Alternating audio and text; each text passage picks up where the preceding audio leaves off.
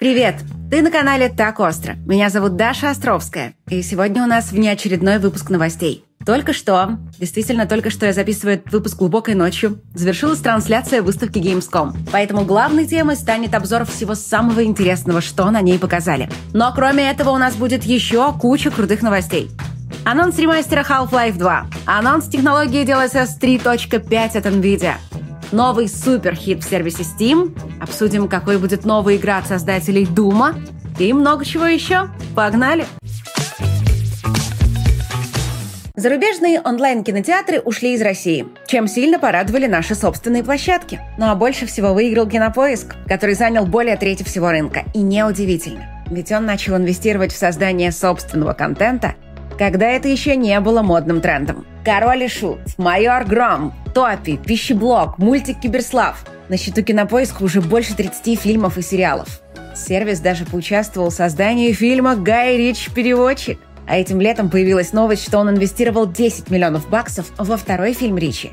Комедийный боевик с Генри Кавиллом и Джейком Джилленхолом – Впрочем, кинопоиск растет не только благодаря эксклюзивам, но и просто потому, что все больше людей понимают, насколько это удобно, особенно на природе. Пляжи и море, дачи и огороды, шашлычки на свежем воздухе. Все продолжают наслаждаться теплыми деньками и не хотят сидеть в четырех стенах. Однако это не повод, чтобы пропустить очередную серию любимого сериала, оставить детей без мультиков или не поболеть за свою команду. У Кинопоиска отличное мобильное приложение – и думается, во многом именно благодаря ему ежемесячная аудитория Кинопоиска уже превысила 9 миллионов пользователей. Так что присоединяйся и ты, тем более, что прямо сейчас при регистрации с промокодом ОСТРОКП можно получить 60 дней подписки бесплатно. И тогда везде, от 4К телевизора до экрана смартфона, твой персональный кинотеатр будет всегда с тобой – Церемония открытия началась с ролика космической ролевой игры Starfield. Он был очень дорогой, с живыми актерами, очень пафосный и красивый. Но по нему прям чувствовалось, насколько большая у игры проблема с маркетингом. То есть было время, когда игру реально ждали, когда ловили по ней любые крохи информации. Но вместо того, чтобы показывать геймплей, разработчики кормили нас артами и рассказами о всякой чуши типа игровых фракций. Ну а когда они, наконец, не зашли до того, чтобы начать нормальную рекламную кампанию, случился Baldur's Gate 3 и убил хайп по всем прочим играм на корню. То есть игра, может, будет отличная, и в нее будет играть куча народу, но с маркетингом они облажались по полной программе. И, кстати, забегая вперед, скажу, что конференцию завершили показом такого же крутого трейлера Alan Wake 2 от студии Remedy. Тоже с живыми актерами и с той же самой проблемой, что у Starfield – Одна из главных игр года, а хайп совершенно на нуле. Такое ощущение, что игру ждут ничуть не больше, чем предыдущий проект студии Shooter Control, который был весьма бюджетным. Хотя тут проект финансирует Epic Games, и он должен быть в разы более масштабным, но по реакции игроков это как-то и незаметно. Возможно, кстати, проблема не в маркетинге, а в том, что в свое время журналисты первую часть Alan Wake слишком переоценили. Но по факту настоящих фанатов у нее было не так много – и уж точно куда меньше, чем у Макс Пейна. Казалось бы, именно ремейки Макса Пейна студии стоило бы делать в первую очередь. Но возможно, что она сама считает их слишком важными и хочет восстановить навыки в создании блокбастеров, прежде чем браться за самый культовый свой шедевр. Ну а как насчет новых игр?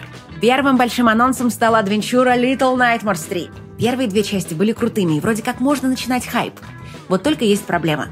Разработчиков оригинала купило издательство THQ Nordic, которое решило, что эти ребята способны на нечто большее, чем делать странные адвенчуры.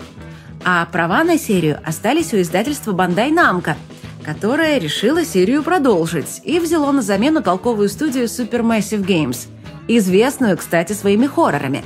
То есть решение на 100% верное, игра мрачная, так что у мастеров по хоррорам есть шанс ее не испортить. Но все равно надо понимать, что это будет проект от совсем другой команды, и не стоит слишком завышать ожиданий. Релиз состоится в следующем году. Также анонсировали российскую игру с красивым русским названием Expeditions Emad Runner Game. Для тех, кто не следил за историей вопроса, скажу, что первая игра серии называлась Spin Tires.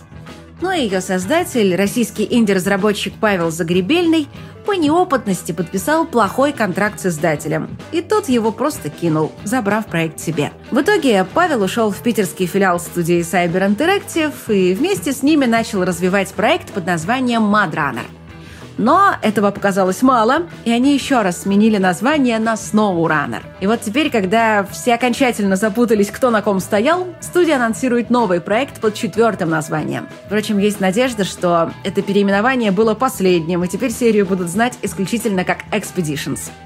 Ну а сама игра осталась все той же. Месим грязь, только на этот раз максимально технологично. Обещают разное оборудование, эхолоты, металлоискатели, дроны для разведки – Появится база, которую можно развивать и нанимать туда специалистов, которые будут давать новые возможности.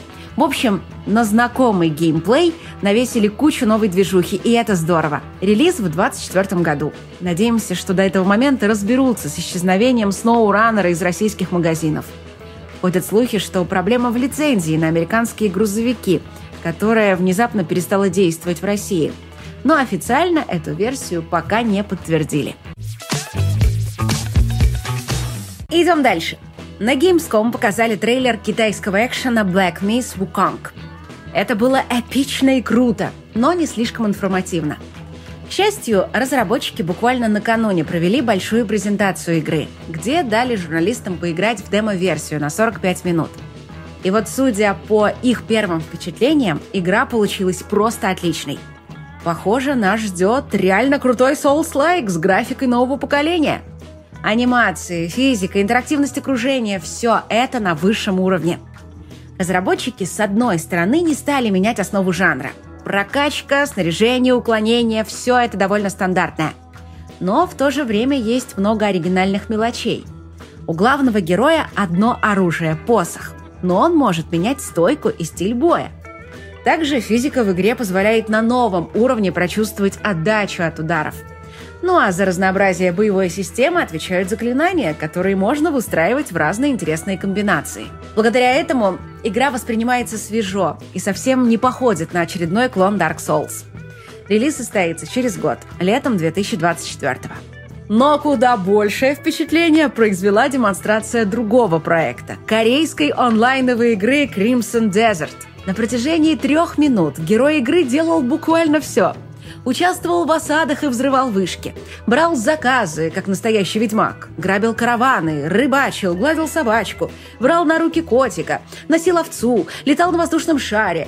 Как настоящий ведьмак не хотел заходить в портал, э, ползал в кустах, ползал по деревьям, ползал по зданиям, объезжал кобылу, как настоящий ведьмак стоял на коленках перед святилищем, перепрыгивал с шестом через ограду, превращался в летающую фигню, взбирался на гигантских монстров, прыгал с летающих островов и падал вниз, как в Зельде, взрывал врагов, кидался врагами в других врагов, как настоящий ведьмак ездил на плотве и сражался с чудовищами. В общем, в этом мы точно играем, но когда именно непонятно, потому что дату релиза опять не назвали. Также корейские разработчики порадовали демонстрацией The First Dissident. Это шутер, который может стать долгожданной заменой надоевшей Destiny. Открытое бета-тестирование пройдет с 19 по 25 сентября. Главная фишка игры — это секси-девочки. Секси-монстры, секси-пушки.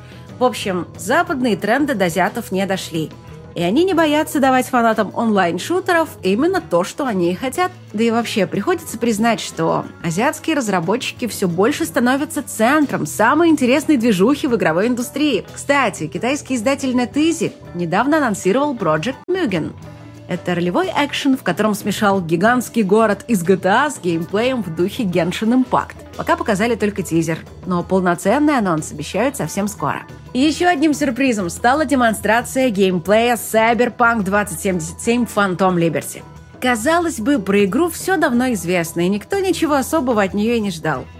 Но разработчики смогли удивить. Потому что слышать о том, что вот спустя три года они сделали игру такой, какой обещали на релизе, это одно.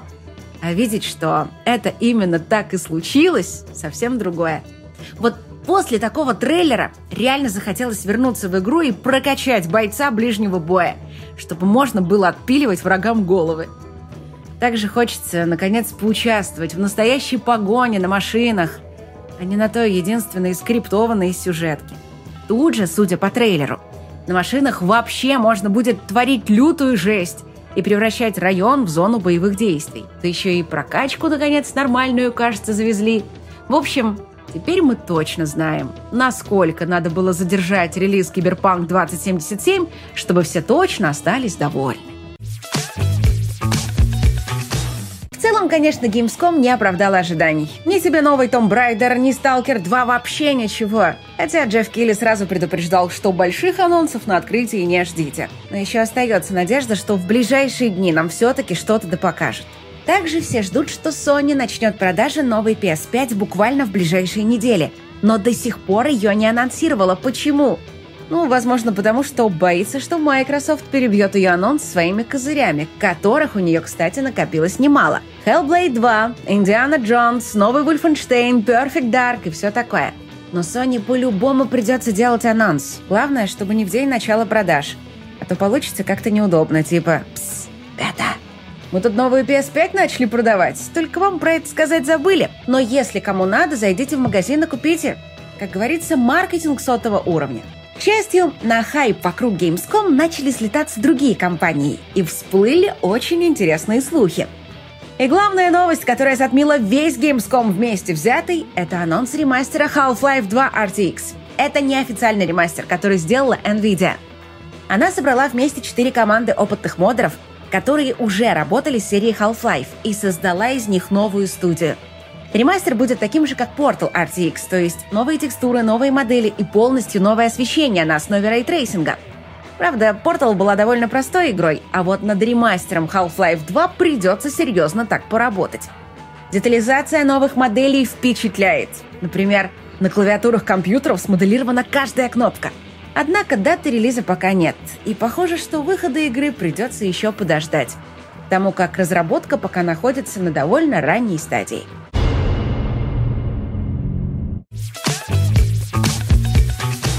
Одновременно NVIDIA анонсировала новую версию своей технологии DLSS.5. Скорость игры она почти не увеличивает, зато сильно улучшает качество трассировки лучей.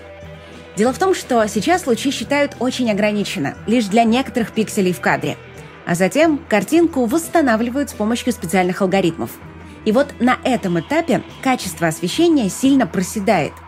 Поэтому NVIDIA заменила алгоритмы полноценной нейронной сетью – для ее обучения потребовалось в пять раз больше данных, чем для DLSS 3.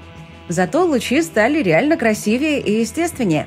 При этом эта фишка не съедает производительность, а даже, будто наоборот, немного ее добавляет. Впрочем, тут выводы по рекламным видео делать рано. Нужно смотреть реальные тесты. А они должны появиться уже осенью. Первыми играми с поддержкой DLSS 3.5 станут Portal RTX, Alan Wake 2 и Cyberpunk 2077 Phantom Liberty.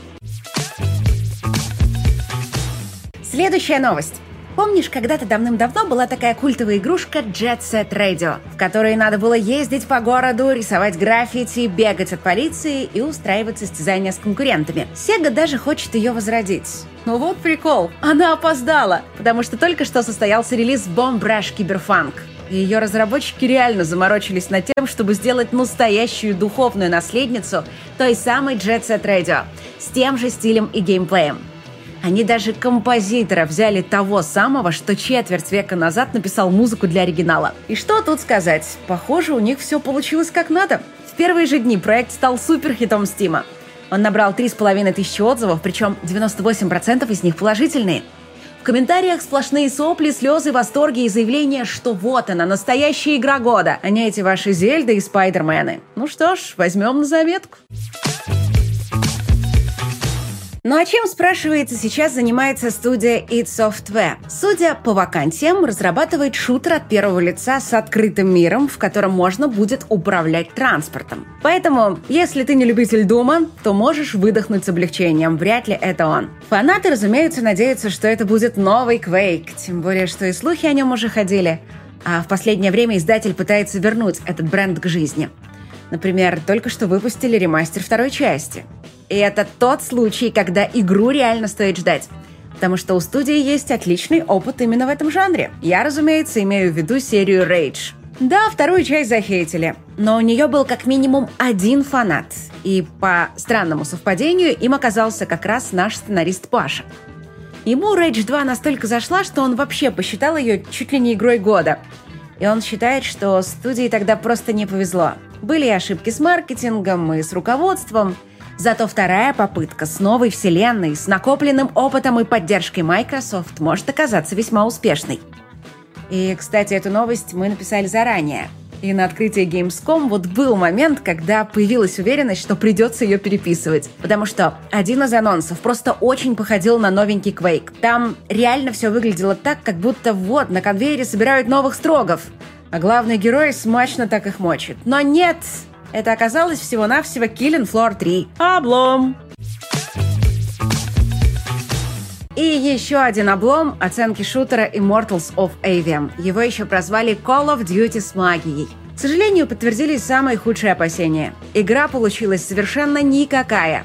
Плоский сюжет, раздражающие персонажи, однообразные уровни и повторяющийся геймплей. Все это можно было заметить еще в первых трейлерах – и внезапно в полной игре все оказалось точно так же. И все же некоторым журналистам игра зашла. Они уверяют, что геймплей в сущности очень веселый, и они вообще не понимают, чего все остальные жалуются, мол, отличная игра, надо брать. Однако даже положительные обзоры на 8-9 баллов не смогли поднять общую оценку выше 7 баллов из 10. Ситуация вполне типичная. С Dead Island 2 было то же самое. Одни ее просто ненавидели, а другие считали, что все отлично. Дело вкуса. А теперь новости кино. Помнишь наше видео про кризис киновселенной Марвел и как Дисней в панике пытается ее спасти? Похоже, что они решили подключить в бой тяжелую артиллерию и договариваются о возвращении в актерский состав Николаса Кейджа. Дело в том, что он играл в комиксах Марвел, когда это еще не было модным. Его первый фильм о призрачном гонщике вышел в 2007 году и полностью провалился. Потом был сиквел, который провалился еще больше – Однако оба фильма были настолько трешовые, что даже заслужили уважение среди фанатов трешатины. А сам Кейдж считал, что они могли бы стать культовыми, если бы только продюсеры разрешили сделать их для взрослой аудитории, а не для семейного просмотра. С тех пор авторитет Кейджа еще больше вырос, а Марвел доказала, что умеет снимать довольно мрачные фильмы. Поэтому слух о том, что призрачный гонщик появится в «Мстители. Секретные войны» 2027 года, очень даже похож на правду. Тем более, что был и другой слух о сольном фильме с тем же героем, что логично, потому как сходу такого персонажа в команду «Мстителей» запихнуть было бы сложновато. И это все, что я хотела тебе сегодня рассказать. Продолжаем следить за Gamescom. Как минимум еще один ролик по итогам выставки мы выпустим в ближайшее время. А пока остаемся на связи. Ну а ты береги себя и свою психику и